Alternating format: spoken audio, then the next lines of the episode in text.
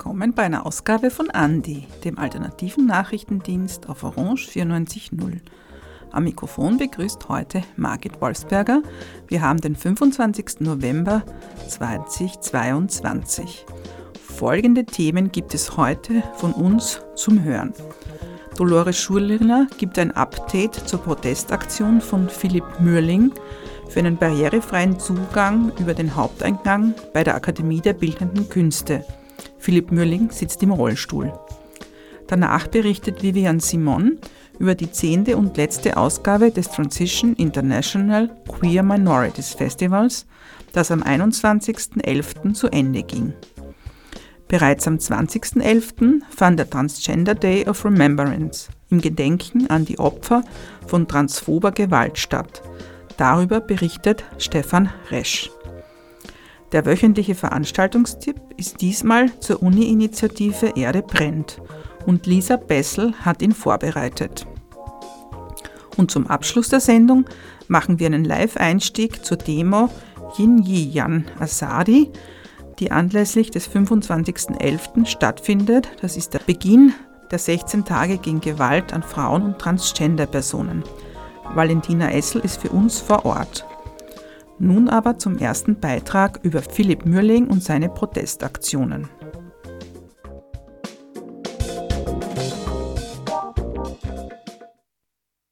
Genau das beschreibt die Inklusion, dass man die Möglichkeit hat, mit der Gesellschaft zu leben, in der Gesellschaft zu leben und nicht separat als Behinderter behandelt zu werden. Philipp Mörling ist Künstler und Student der Akademie der Bildenden Künste in Wien. Seit Beginn des Wintersemesters 2022 versucht er täglich am Schillerplatz vor dem Haupteingang der Akademie durch seine künstlerische Protestaktion auf die fehlende Barrierefreiheit und Inklusion aufmerksam zu machen. Trotz der umfassenden Renovierungsarbeiten, die am Gebäude bis Juni 2021 drei Jahre lang ausgeführt wurden, erfüllt das Gebäude nur das Minimum der Barrierefreiheit. Barrierefreie Toiletten, elektrische Türöffner, welche sich oft als defekt erwiesen haben, und ein vermeintlich barrierefreier Hintereingang. Für Radio Orange gab Philipp Mürling am 21. November vor der Akademie der Bildenden Künste ein Interview, in dem er die Problematik der jetzigen Situation erklärt und dies in Verbindung mit seiner Kunstperformance setzt. Für Philipp, der auf einen Rollstuhl angewiesen ist, erweist sich der Hintereingang keineswegs als barrierefrei und inklusiv für alle, die in das Gebäude gehen, das Wichtigste ist, beim Haupteingang rein und rauszukommen. Und das wurde natürlich nicht ähm, gewährleistet.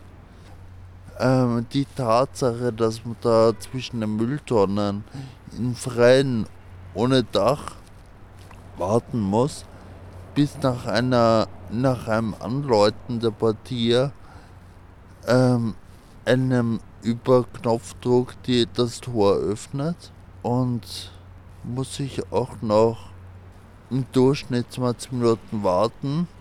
Es sei denn, das Tor ist defekt. Muss ich noch ein bisschen länger warten, bis der Portier kommt und händisch das Tor öffnet.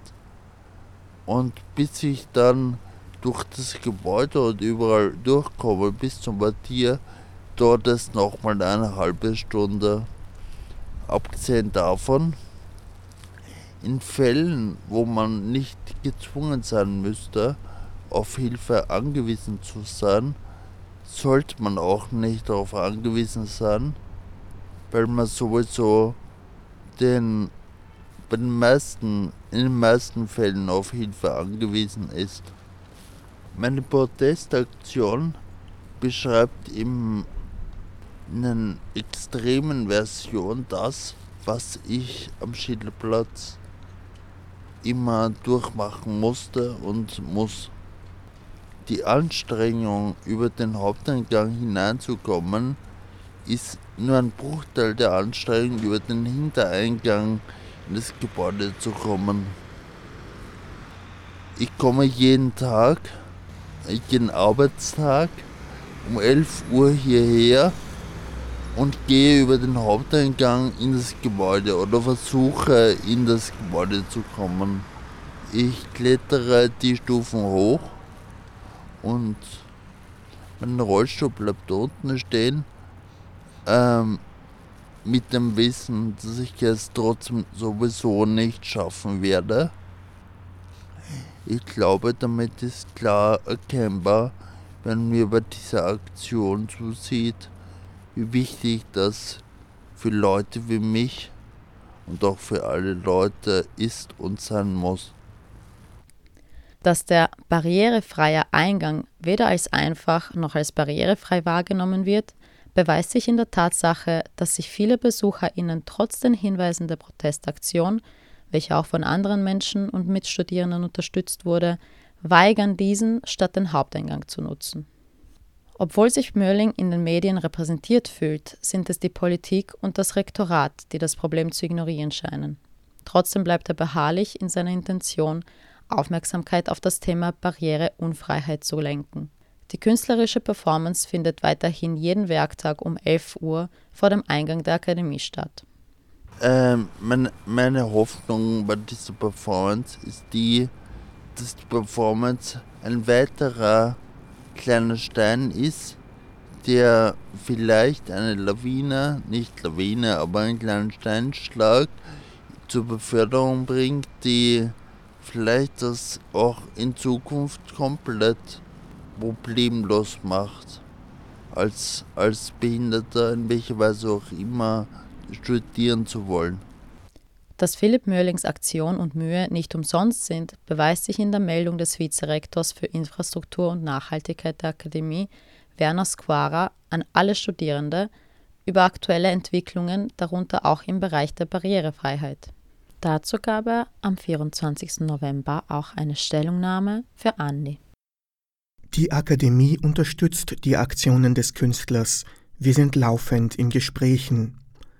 Kurzfristig konnten wir den Zugang über den barrierefreien Eingang an der Seite des Akademiegebäudes überarbeiten. Umgesetzt wurden bereits Verbesserungen wie die permanente Offenhaltung des Tors Markartgasse und das Verschließen der Bodenrillen in der Einfahrtsrampe. Dennoch gilt, jede bauliche Maßnahme muss auf ihre Machbarkeit hin überprüft werden und dann mit der Bundesimmobiliengesellschaft BIG, allen zuständigen Baubehörden und dem Bundesdenkmalamt sowie mit weiteren externen Expertinnen und Experten abgestimmt werden. Wir müssen eine sorgfältig geplante Lösung erarbeiten, die möglichst vielen Personen nützt und die lange nutzbar bleibt. Die Stellungnahme des Vizerektors Werner Squara wurde eingesprochen. Radio Orange bleibt dran und verfolgt weiter, wie und ob sich das Problem der fehlenden Barrierefreiheit und Inklusion an der Akademie der Bildenden Künste in den kommenden Monaten verändern wird. Wie es das Rektorat und auch die BIC immer wieder betont haben, werden sie dieses Gebäude nicht äh, renovieren oder verändern, für mich alleine. Und das ist auch gar nicht das, was ich damit erreichen will. Natürlich auch, dass es für mich möglich ist, in das Gebäude zu kommen. Aber viele Leute, die ähnliche Probleme mehr oder weniger als ich haben, ob sie jetzt einfach nur alte Leute sind oder ob das Personen mit Kinderwegen sind. Es ist notwendig, dass die Leute genauso einfach in das Gebäude kommen über den Haupteingang wie alle anderen auch. Dieser Beitrag wurde gestaltet von Dolores Schurlina.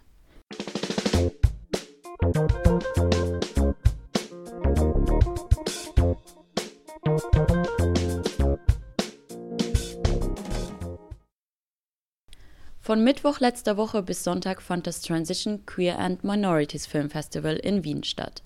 Ziel dabei ist es, die Sichtbarkeit von queeren und vor allem migrantischen Menschen zu erhöhen und diese auf die Leinwand selbst oder auch hinter die Kamera zu holen. Im Interview erzählen die FestivalveranstalterInnen Javus Kultulmus und Jasmin Hagendorfer, wie das Festival vor zehn Jahren entstanden ist und warum es ein solches in Wien braucht. Also ich bin Filmliebhaber, Festivalliebhaber, habe schon immer Filme gelebt und Festivals besucht Äh, und vor zehn Jahren habe ich auch sehr viele Festivals immer besucht und irgendwie habe ich mich selbst auf der Leinwand nicht wiedererkannt. Und wenn, dann waren meine Geschichten immer die sehr traurigen Geschichten. Und ich dachte, da gibt es viel mehr.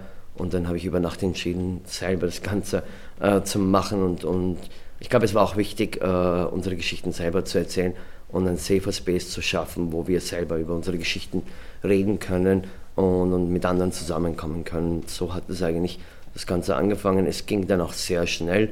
Also äh, wir haben damals mit drei Tagen und, und sechs oder sieben Filmen angefangen. Jetzt sind wir ein international bekanntes Filmfestival geworden.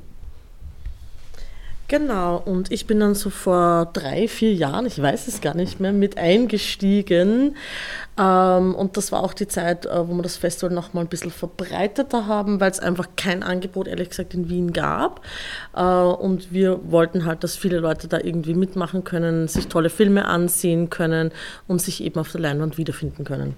Ich kriege die Frage sehr oft zu hören, äh, warum es ein Queer Minorities Film Festival braucht oder ein Queer Film Festival braucht, äh, ich stelle mir gerne die Frage dann zurück, warum brauchen wir all die anderen Festivals, Animation, Dokumentar, Horror, Comedy, also wir, wir brauchen sie und, es ist auch ganz wichtig, wir sind ein Teil dieser Gesellschaft äh, und Queer Minorities, die doppelt und mehrfach diskriminiert und ausgegrenzt werden, es ist umso wichtiger, dass wir unsere eigene Stimme haben, unseren eigenen Raum haben und, und über uns äh, berichten können, über uns erzählen können, aber auch untereinander zusammenkommen können. Ich glaube, das ist sehr wichtig. Deswegen gibt es auch mittlerweile äh, allein in Europa 15 solcher Festivals, die sich nach uns gegründet haben, als Beispiel uns genommen haben. Und das zeigt, wie wichtig das Thema eigentlich ist. Mhm. Ich möchte immer sehr schön anschließend daran nochmal die Highlights hervorheben von zehn Jahren Transition. Ja, was hat es eh zuerst erwähnt, also wirklich das erste Festival, äh, das den Startschuss für viele andere äh, queer-migrantische, queer-minoritäten basierende Festivals gebildet hat. Das ist schon Leistung. Aber ihr wart auch die ersten damals, wo ich noch nicht dabei war, äh, die ein Queer Refugee-Programm im EU-Parlament in Brüssel gezeigt haben zum Beispiel oder die bei der Berlinale den Teddy Award überreicht haben als erstes queeres Festival. Das ist, also da sieht man, das ist schon, das braucht es und das wird auch äh, international auf jeden Fall mal sehr viel anerkannt. Auch die Auswahl der Filme ist kein unüberlegtes Verfahren gewesen und ein vielfältiges Programm wurde aufgestellt. Nach welchen Kriterien die beiden die Filme aussuchen, erzählt uns Jasmin Hagendorfer. Für uns ist es mal erstens wichtig, es muss prinzipiell äh, zum, zum Thema des Festivals passen. Das sage ich deshalb, weil so viele Einreichungen auch gekommen immer wieder sind, die nicht mal ansatzweise irgendwas auch mit einer queeren Thematik zu tun haben. Also das muss schon mal grunderfüllt werden. Aber wir schauen, dass wir halt jedem eine Chance geben. Also dass einerseits halt sehr große, wirklich sehr High-End-Produktionen mit dabei sind, äh, toll produzierte und auch finanzierte Langfilme, aber dass wir genauso Filmen eine Chance geben, die mit wenigen Mitteln äh, irgendwie produziert sind, die aber trotzdem inhaltlich super stark sind, super kraftvoll sind. Also das muss einfach ein bisschen ausgewogen sein, irgendwie um jeden eine Chance zu geben oder auch um die Jugend halt ein bisschen zu fördern. Das ist uns ja auch in den zehn Jahren immer ein starkes Anliegen gewesen. Äh, vor allem im was auf jeden Fall, würde ich sagen, immer wieder neue äh, junge Talente zu fördern, Filmemacher, Filmemacherinnen hervorzuholen äh, und denen mal einfach eine Bühne überhaupt zu bieten auf irgendeine Art und Weise. Ich glaube, das ist so ein, eines der größten Kriterienkataloge, die wir haben. Das Festival feiert das zehnjährige Jubiläum sowohl mit einem lachenden als auch einem weinenden Auge, denn nach einem Jahrzehnt war es jetzt das letzte Transition Film Festival. Unter der Leitung von Gründer Javus Kultulmus und dem Creative Director Jasmin Hagendorfer. Zehn Jahre gleichzeitig dieser Abschluss, es war dieser Gedanke ständig im Hinterkopf, es ist die letzte Ausgabe, wir kommen immer näher zum Ende und, und, und sobald dann das letzte Mal, wo wir auf der Bühne waren, hat es dann beim Closing Speech äh, habe ich dann echt diesen Moment gehabt, okay, ich rede jetzt wirklich das letzte Mal auf der Bühne für Transition und es war schon ein kurzer, emotionaler Moment, aber es war trotzdem, ich war sehr stolz. Äh, es war, ich habe immer wieder diesen Rückblick im Kopf gehabt, was wir geschafft haben und was wir bewegt haben. Äh, ich glaube, wir haben es sehr gut über die Bühne gebracht. Das Festival geht ja online noch immer weiter bis 4. Dezember. In diesen fünf Tagen habe ich schon viele Leute vermisst, die in den letzten zehn Jahren dabei waren, die teilweise nicht mehr in Österreich sind, teilweise äh, gar nicht mehr irgendwie ja, im Schirm sind und, und, nicht beim Festival waren. Sehr viele Freundschaften, sehr viel, es ist so vieles passiert beim Festival in den zehn Jahren. Da waren kurze emotionale Momente, wenn, wenn alte Bekanntschaften wieder da waren, wo wir uns getroffen haben. Es war wieder schön, die Leute zu sehen, wenn sie aus dem Kino gekommen, rausgekommen sind. Sie haben gefühlt, sie haben, es, der Film wurde, sie haben die Emotionen vom Film mitgenommen und, und ich glaube, wir haben unsere Arbeit sehr gut geleistet äh, und die zehn Jahre auch sehr gut mit dem Superprogramm abgeschlossen. Mhm. Also ich glaube, sehr schön war das auf jeden Fall. Trotzdem auch bekannte Freunde gekommen sind, Wegbegleiter, Unterstützer, äh, Sponsoren. Also man hat gesehen, äh, wie vielen Menschen es trotzdem auf jeden Fall ein Anliegen ist, äh, da noch mal mit dabei zu sein, auch ein bisschen Abschied zu nehmen. Ich glaube, das war auch sehr emotional alles irgendwie, also nicht nur bei uns, sondern auch bei anderen. Das war definitiv ein Highlight und dass auch zur letzten Edition dann doch noch einige Filmemacher gekommen sind. Also trotz ja noch immer schwieriger pandemischer Lage und so weiter, da weiß man ja auch nie, wer wirklich kommen kann kam. Und äh, da hatten wir echt Glück, dass dann doch noch wirklich Leute aus den USA zum Beispiel angereist sind oder ähm, aus, aus Athen zum Beispiel. Das war schon noch ziemlich cool eigentlich, das so, so mitzunehmen. Das, das war definitiv ein Highlight, würde ich sagen. Es waren sehr viele Gäste spontan anwesend, von denen wir nichts gewusst haben. Das war schon schön und, und es war auch dieser Gedanke von Gästen, glaube ich, immer so, es ist die letzte Ausgabe, wir wollen einmal noch dabei sein und das war schon schön und auch, dass wir ständig gehört haben, muss es wirklich aufhören, könnt ihr noch mal nicht weitermachen. Und es ist schon ein gutes Feedback, aber unsere Entscheidung steht. Also es, ist, das, es ist ein gutes Gefühl, wir haben es zu Ende gebracht. Es ist kein Abschied für immer. Die beiden sichern mit lachendem Gesicht zu, dass auch sie noch in Zukunft in der Filmszene aktiv bleiben. In welche Richtung es dabei gehen wird, darauf dürfen wir bis dahin gespannt bleiben. Dieser Beitrag wurde von Anna Hirschhuber und Vivian Simon gestaltet.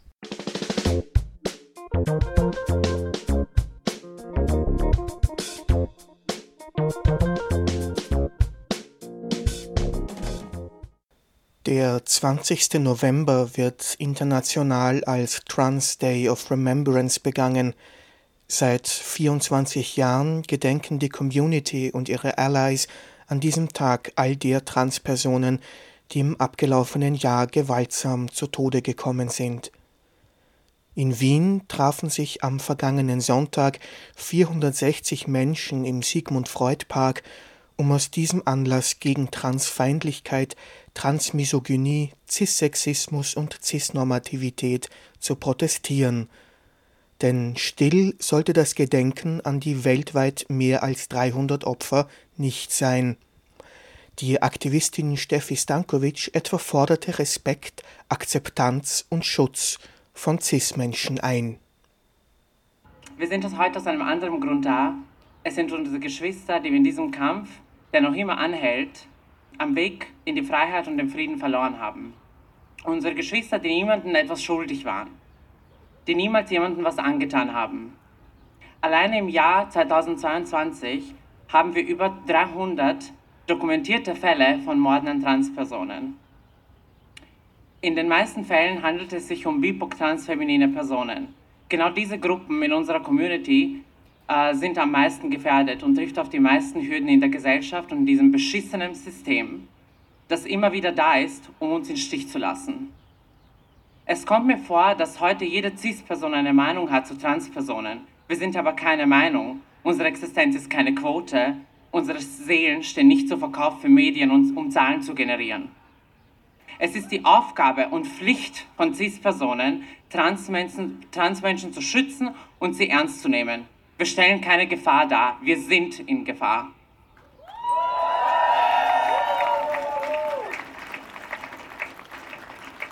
Und diejenigen, die das nicht sehen, sind Teil des Problems. Seit tausenden von Jahren werden wir versteckt und wenn wir nicht versteckt werden, stellen sie uns aus wie Zirkustiere. Wir brauchen Schutz, wir brauchen Unterstützung, wir brauchen bessere medizinische Vorsorge, psychisch sowie physische. Es ist an der Zeit, uns in der Gesellschaft aufzunehmen und nicht nur über Toiletten zu reden. Wir wollen Respekt und Befreiung und wir wollen es jetzt. Trans Liberation now! Einig sind sich die RednerInnen darin, dass Transfeindlichkeit in den letzten Jahren und Monaten deutlich zugenommen hat. Rhonda vom Verein Nicht Binär sieht einen Grund dafür in der Diskussion über Transmenschen in den Medien. Ich bin wütend. Ich bin scheiße wütend, dass wir uns jedes Jahr erneut treffen müssen, um der ermordeten Transpersonen zu gedenken von denen es viel zu viele gibt und die Dunkelziffer noch weitaus größer ist. Denn nicht nur jene, die wir durch physische Gewalt verloren haben, sondern auch jene, die in den Tod getrieben wurden, müssen wir mitbedenken. Wir erlebten in den letzten Jahren, insbesondere den vergangenen Monaten, eine massive Zunahme an Gewalt gegen Transpersonen, eine Zunahme an der Verrohrung der Sprache, eine Zunahme an der psychischen Belastung, die wir Transpersonen durch diesen offenen Hass und Hetze erleben. Eine Zunahme an Akzeptanz in den Medien, die diese Hetze und Diskriminierung zur Meinung hochstilisieren, die dazu beitragen, dass der offene Hass gegen Transpersonen immer aggressiver wird in der Wortwahl, dass uns inzwischen sogar von politischer Seite der Existenz abgesprochen wird. Ihr seid mitschuld. Ihr habt es zur Meinung hochstilisiert und gesellschaftsfähig gemacht, statt eurer journalistischen Sorgfaltpflicht nachzukommen. Vom Sigmund Freud Park zog die Kundgebung über den Ring zum Heldenplatz. Dort wurde auch die Abschlusskundgebung mit einer Schweigeminute abgehalten. Gewalt gegen Transmenschen findet auch in Europa, auch in Österreich statt, wie Bezirksrätin und Soho Wien Transsprecherin Dominique Mraas in ihrem Redebeitrag betonte. Denn diese rhetorische Gewalt mittels Verbreitung von Lügen, Schauermärchen und Verschwörungstheorien führen nämlich zu realer tragischer Gewalt. Und es ist kein Zufall, dass genau an dem heutigen Gedenktag, wo wir den Opfern gedenken, in den USA ein fürchterlicher Terroranschlag passiert ist. Ein Anschlag auf unsere Community. Aber auch die erschütternden Angriffe auf Transfrauen letzten Sommer bei der Linz Pride oder auch der wirklich schockierende Tod von Malte am CSD in Deutschland zeigen uns, dass vermeintliche Safe Spaces wie Community-Lokale oder eben Pride-Veranstaltungen keine Safe Spaces mehr für uns sind. Zum Abschluss der Kundgebung wurde eine Audiodatei mit den Namen der im vergangenen Jahr ermordeten Transmenschen abgespielt. Dieser Beitrag wurde gestaltet von Stefan Resch und enthält Aufnahmen von Gerhard Kettler.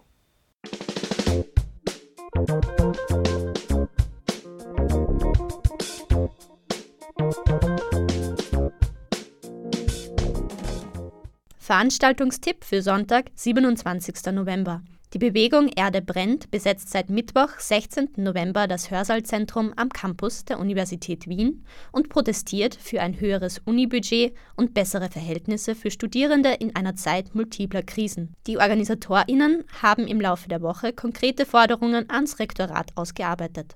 Am Mittwoch fand eine Vollversammlung zum ersten Forderungspaket statt, wobei über die ersten ausgearbeiteten Entwürfe der Forderungs AG basisdemokratisch abgestimmt wurde. Die zentralen Punkte der ersten Sitzung waren Antidiskriminierung, mehr Aufenthaltsräume für Studierende, leistbare Mensen und eine Fahrradwerkstatt an der Universität. Weitergehen wird es mit der zweiten Vollversammlung zum Forderungspaket am Sonntag, 27. November, abends im Hörsaal C1, wo die weiteren Forderungen diskutiert und finalisiert werden. Genauere Uhrzeit wird über die Webseite bekannt gegeben. Die Organisatorinnen von Erde brennt laden die Studierenden der Universität Wien ein, sich zu beteiligen und über die Entwürfe des Forderungspakets abzustimmen. Studierende sollen im Rahmen der Veranstaltung die Möglichkeit bekommen, ihre Anliegen zu formulieren und am basisdemokratischen Prozess mitzuwirken. Weitere Infos zum Programm unter www.erdebrennt.at. Gestaltung des Tipps von Lisa Pessel.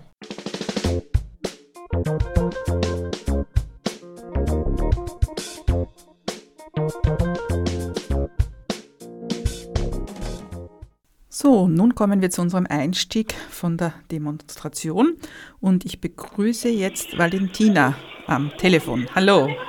Hallo, hallo Margit. Also ich befinde mich jetzt bei der S-Bahn und U-Bahn-Station Handelssee bei der Demonstration gegen Gewalt an Frauen und LGBTQIA-Personen. Heute ist nämlich auch der internationale Tag gegen Gewalt an Frauen und LGBTQIA-Personen.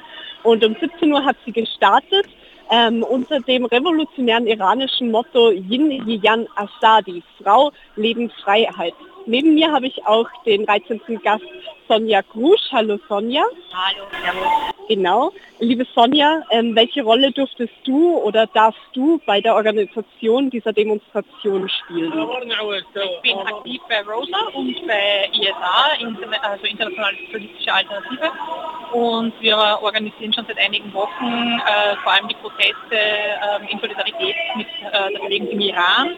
Und da ist es eigentlich logisch, dass man das verbindet mit dem 25. November, weil ja ähm, eigentlich die Gemeinsamkeiten erschreckenderweise größer als die Unterschiede sind, nämlich dass Gewalt gegen Frauen auf ganz vielen Ebenen ein wichtiges Thema ist. Ähm, ich mache heute den Stand da, den Informationsstand mit ganz viel Material, Flyer und so weiter und äh, ja, versuche mitzuhelfen, dass es eine lautstarke Demo wird. Okay, danke. Ja, angelehnt an die iranische revolutionären Proteste, die gerade stattfinden, wieso ist es wichtig, dass ihr heute protestiert? ja, 25. November eben internationaler Tag gegen Gewalt äh, gegen Frauen. Ähm, Im Iran, die Frauen gehen gegen die totale Bevormundung durch dieses Regime, was ihre Körper, ihre Bekleidung, aber ihr gesamtes Leben angeht, auf die Straße. Und äh, wenn auch nicht in dieser Drastik, aber eigentlich haben wir dasselbe Problem in Österreich, der Tendenz her. Ja? Also, dass wir äh, nicht selber über unser Leben bestimmen können dass es äh, zum Beispiel schwierig ist, Schwangerschaftsabbrüche zu bekommen in Österreich, dass Verhütungsmittel teuer sind, dass es immer noch Gewalt gegen Frauen gibt, dass es äh, die Bezahlung, vor allem in Jobs, in denen überproportional viele Frauen sind, so mies sind, dass sich viele Frauen nicht leisten können, sich von einem gewalttätigen Partner zu trennen. Ähm, und also insofern, die Gemeinsamkeiten sind eigentlich erschreckend groß.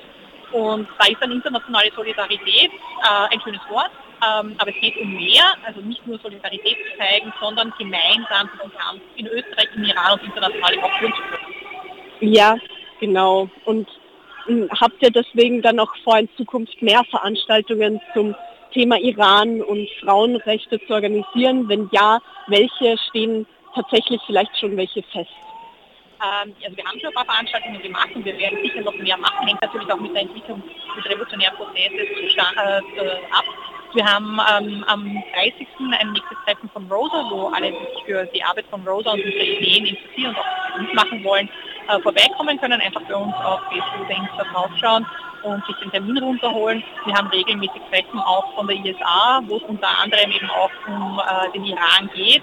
Und wir werden in den nächsten Wochen noch einige Veranstaltungen zum Thema haben. Einfach auf unserer Homepage auch schauen, www.sbb.at. Da kann man sich auch unsere Termine anschauen. Ja, vielen lieben Dank und zum Abschluss eben, warum, warum es dann eben so wichtig ist, die ganze Zeit informiert zu bleiben über die aktuellen Krisen und Events im Iran. Ja, also informiert bleiben, guter Punkt aber es ist viel zu wenig. Also ähm, ihr sollt nicht nur zuhören, das ist gut, ihr sollt mitdiskutieren, ihr sollt mitdemonstrieren, vor allem selber aktiv werden. Also wenn man irgendwas an den Ungerechtigkeiten und den Fehlern und den Grauslichkeiten, die es in dem System gibt, tun will und was daran ändern will, dann muss man selber aktiv werden. Insofern kommt zu den nächsten Treffen von Rosa und ISA. Äh, hört zu, diskutiert mit und werdet vor allem selber aktiv. Okay, vielen lieben Dank. Hallo Valentina, darf ich noch kurz was fragen? Sie ist schon draußen. Gut, das war Valentina Eissel von der Demonstration, die gerade stattfindet. Und ein wenig Zeit haben wir noch und da möchte ich noch auf den äh, 1. Dezember aufmerksam machen. Das ist der Welt-AIDS-Tag. Ein Thema, das vielleicht ein bisschen anders mittlerweile wahrgenommen wird, aber nichtsdestotrotz ganz wichtig ist, dass man da immer wieder darauf aufmerksam macht, dass es nach wie vor existiert. Und ähm, Anlässlich des, äh, dieses Welt-AIDS-Tages gibt es eigentlich in der ganzen Woche schon äh, diverse Angebote. Unter anderem kann man sich äh, im AIDS-Hilfehaus testen lassen. Man sollte ja seinen Status kennen. Und es gibt am 1. Dezember eine Platzbenennung ähm, vor dem AIDS-Hilfehaus. Da gibt es einen kleinen Platz und der wird nach Dr. Reinhard Brandstetter benannt. Das ist der Mitbegründer der österreichischen AIDS-Hilfe ähm, und das ist schon auch bemerkenswert. Wahrscheinlich vermute ich die erste Person als AIDS-Aktivist, nachdem eine Straße benannt wurde. Ja, das war für heute Andi, der alternative Nachrichtendienst von Orange 94.0. Uns gibt es natürlich wieder nächste Woche und zum Nachhören unter cba.media. Und ich wünsche noch für heute einen schönen Abend.